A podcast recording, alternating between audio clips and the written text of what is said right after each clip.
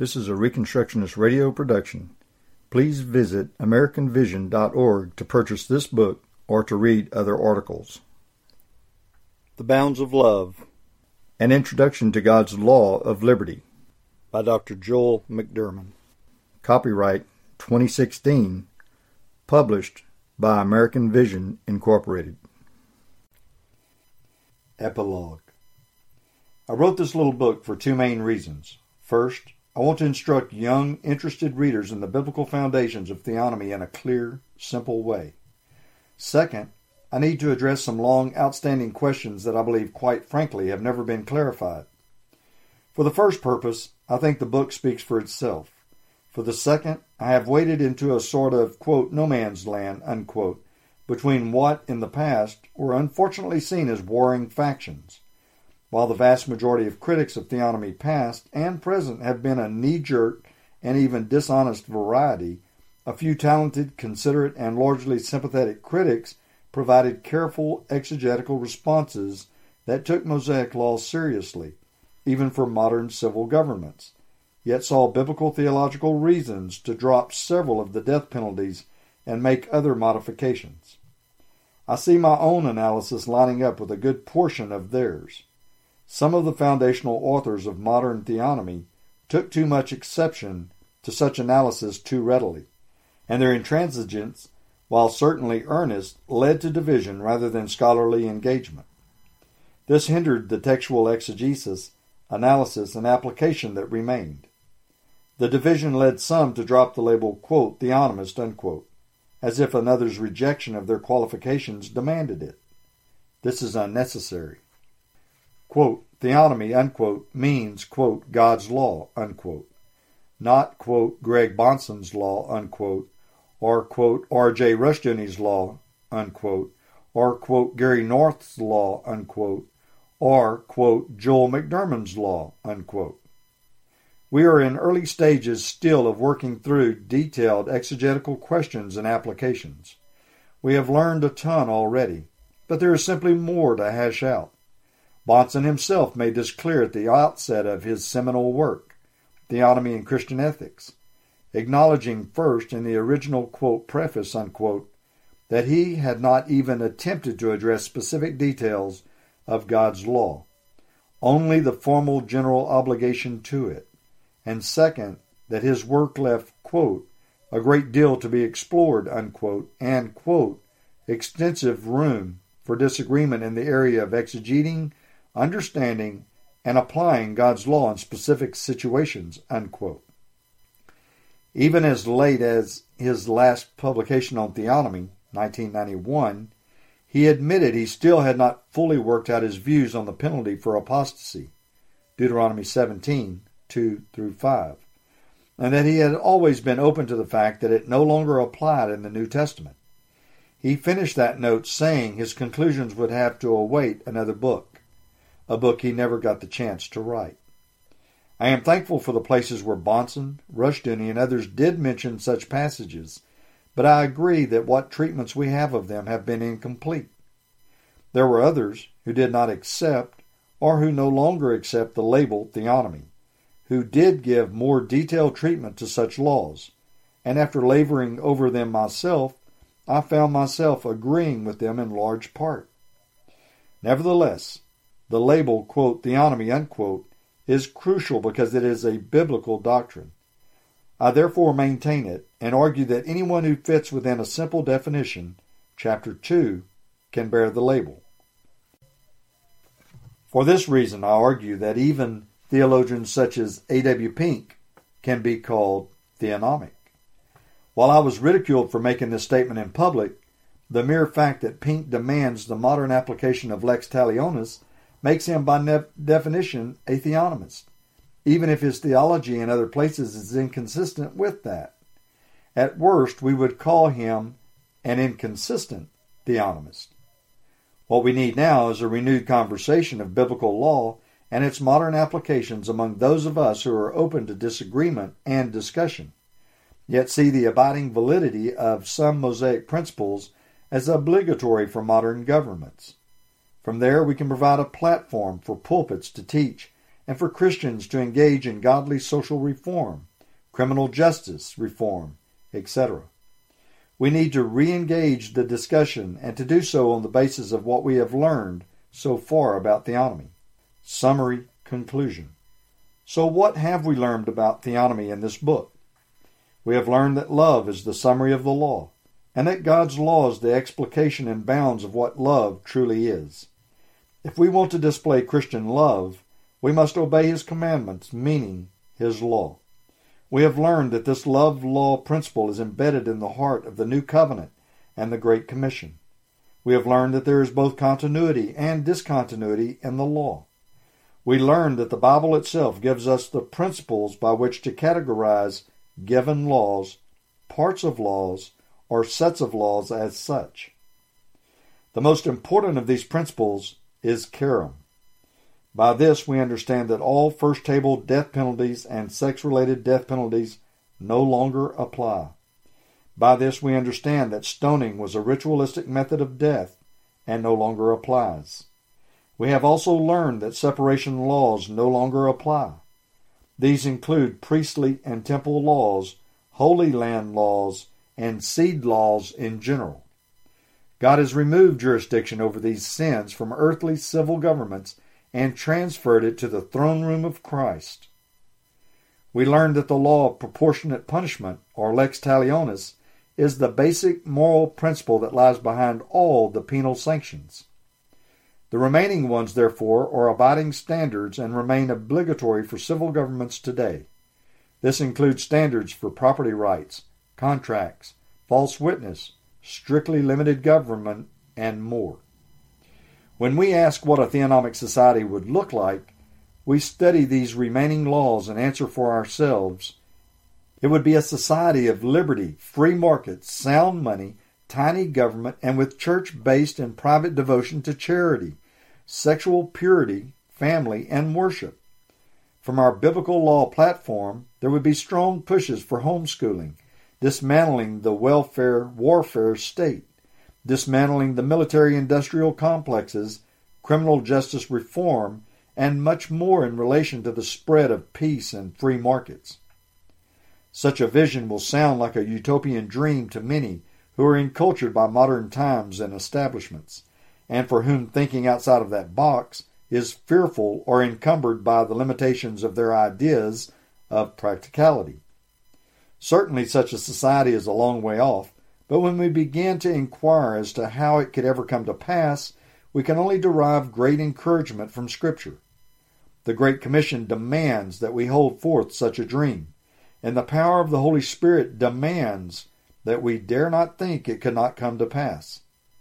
In this light, therefore, we follow our mandate to disciple the nations in all of Christ's law, and trust that the Holy Spirit will bring to pass what He will in His time. We can easily look around and find any of several places to begin kingdom work and then get to it. Finally, we have learned that top-down social orders, punishments for first-table religious offenses, and top-down agendas for social change do not comport with the teachings of theonomy. Those who wish, therefore, merely to Christianize the establishment, compromise with it for the sake of advance, establish an alleged Christian state, not bound by the abiding strictures of the civil law, or who think that Christians can merely grab existing seats of power and institute change, cannot be considered theonomic. While a few such people in history have appealed to Moses here or there, most have merely adapted pagan Roman law, variations of it, institutions created by it, or other pagan bases, and the results have been not only unjust, but disastrously so. Young theonomists should take from this book a helpful foundation upon which to build an agenda for study, advance, engagement in culture, and activism. The old guard has hopefully found clarification and an advance in applicational method by which to refine their endeavors along the same lines, perhaps start new ones, and perhaps rejoin old and forgotten dialogues. We badly need all of this today. Having a fairly common foundation and a common desire will help get the message of comprehensive reformation back in our pulpits and pews, and then society and state houses once again. bibliographic essay. I am almost embarrassed to call this a, quote, bibliographic essay, unquote, because those are usually quite long, populated with dozens of works, and aimed at leading the reader into the mainstream of scholarly literature on the subject. This contribution will be brief in comparison and is mostly aimed, I confess, at absolving myself of the charge of plagiarism of those works to which I am surely indebted. There are a handful of such writers upon whom I have relied and whom I have appropriated liberally for several observations. They deserve all the credit in every case, and I here surrender it to them fully. Perhaps the most important work for this book has been Gary North's 4-volume economic commentary on Leviticus. Particularly, it is his, quote, conclusion, unquote, to that work found in Volume 3, which outlines the categories of discontinuity, priestly laws, land laws, seed laws. Gary reproduces and in some degree expands upon his views in his answer to Vern Poythress in Theonomy and Informed Response, Tyler, Texas, Institute for Christian Economics, 1991, pages 255 through 294. I enlarge Gary's terminology a bit, but replicate his conclusions almost exactly. Then, after studying his exegesis, I read the recent translation of Johannes Piscator, Disputations on the Judicial Laws of Moses, Powder Springs, Georgia, American Vision Press, 2015. Piscator is less detailed, but his applications of continuity and discontinuity are almost identical to North's later but independent exegesis. I was so impressed with Piscator that I bought the rights to the translation and published it through American Vision. While I disagree with him at points, his work should be required reading for students. If the congruity with North is not enough, the fact that his work is cited by Westminster divines, Puritans up until the American constitutional era, as well as Reformed Baptists like John Gill, ought to persuade you of its importance. I have certainly made use of R. J. Rushdoony's Institutes of Biblical Law, although I cannot off the top of my head recall where I have explicitly employed it. Nevertheless, it will always be an influence, will always merit consulting on any issue, even if I end up disagreeing, and is required reading in the field of theonomy. The same is true of his commentaries, particularly on Deuteronomy and Exodus 21 through 23.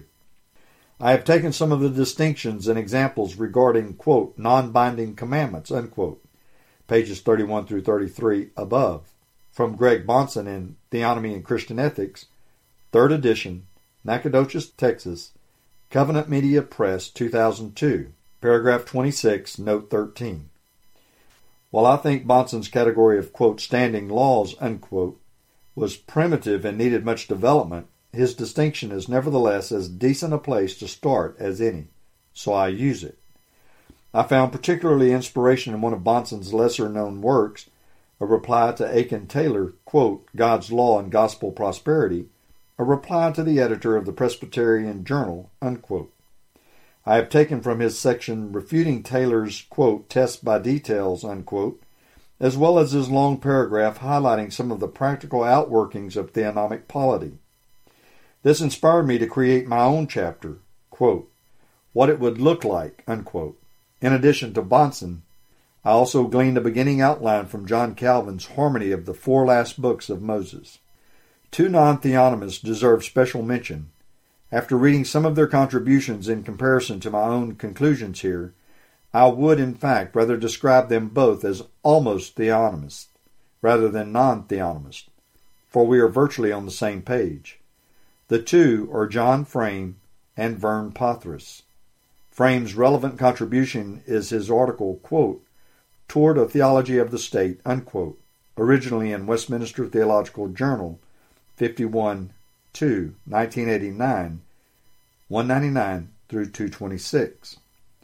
More important than this, however, is Poythress's fairly thorough book, The Shadow of Christ and the Law of Moses, Phillipsburg, New Jersey, Presbyterian and Reformed, 1995. While I disagree with some of his conclusions, I find myself agreeing in most cases. This now 25-year-old work makes a great beginning point for further discussion and quite frankly should have spawned such discussions seriously years ago.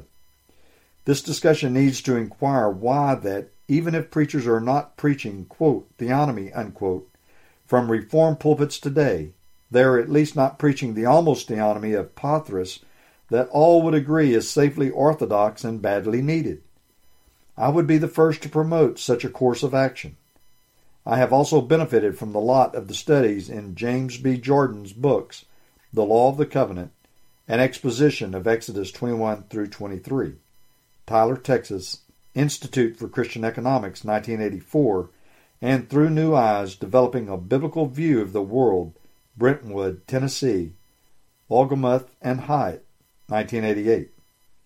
I cannot say at this point where I have referenced them specifically or substantially, but they are both important contributions from which I have benefited and which stand behind my understanding and exegetical methods in some respects. In developing my views on kerem, I found J.P.U. Lilly's article, quote, Understanding the Harem, unquote, Tyndale Bulletin, 44-1, 1993, pages 169 through 177, extremely helpful, especially in its systematic examination of every instance of the word in the Bible. For some of the history in Chapter 7, I relied upon several works. Most are footnoted.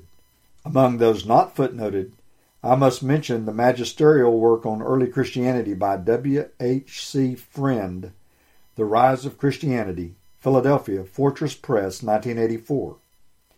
I have especially relied upon the sections on Diocletian, Galerius, and the Constantinian shift. I also read Will Durant's Narratives in This Era, which is always a good idea for pleasure if nothing else, but usually for profit also. On the persecutions waged by the post-Constantinian emperors, there is a particularly helpful Wikipedia article, no lie, with good footnotes to follow. On the vast array of death penalties these fellows instituted, there is no substitute for reading the Code of Justinian itself. An English translation can be found online for those who wish to start the journey. I learned most of the history behind Luther and Melanchthon while doing my doctoral research a few years back.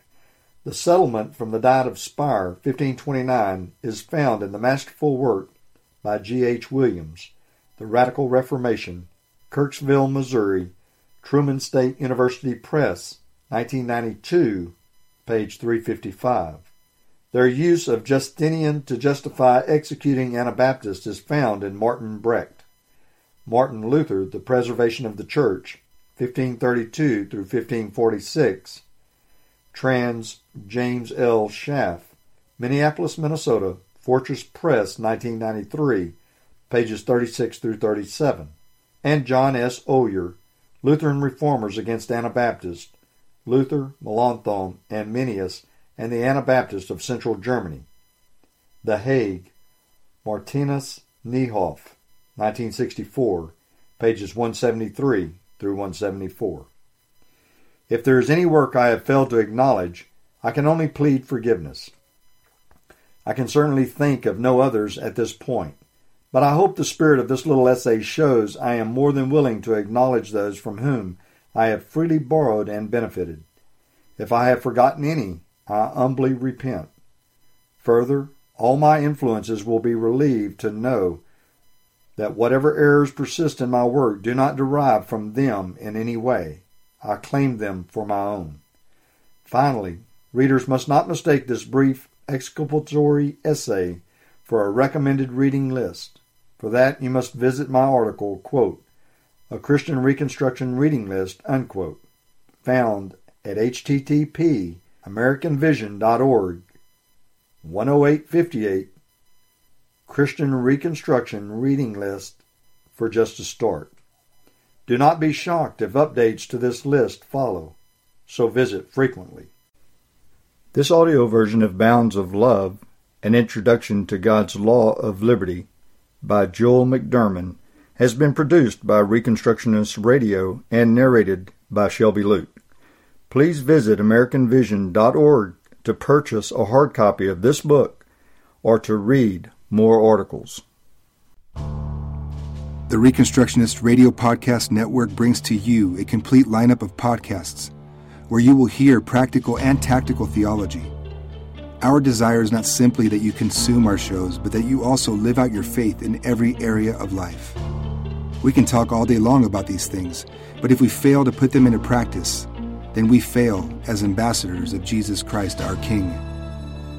Subscribe now to your favorite Reconstructionist Radio Podcast Network shows, or you can subscribe to the Reconstructionist Radio Master Feed, where all of the content we produce, including the audiobooks and audio articles, will pop up as soon as they are available.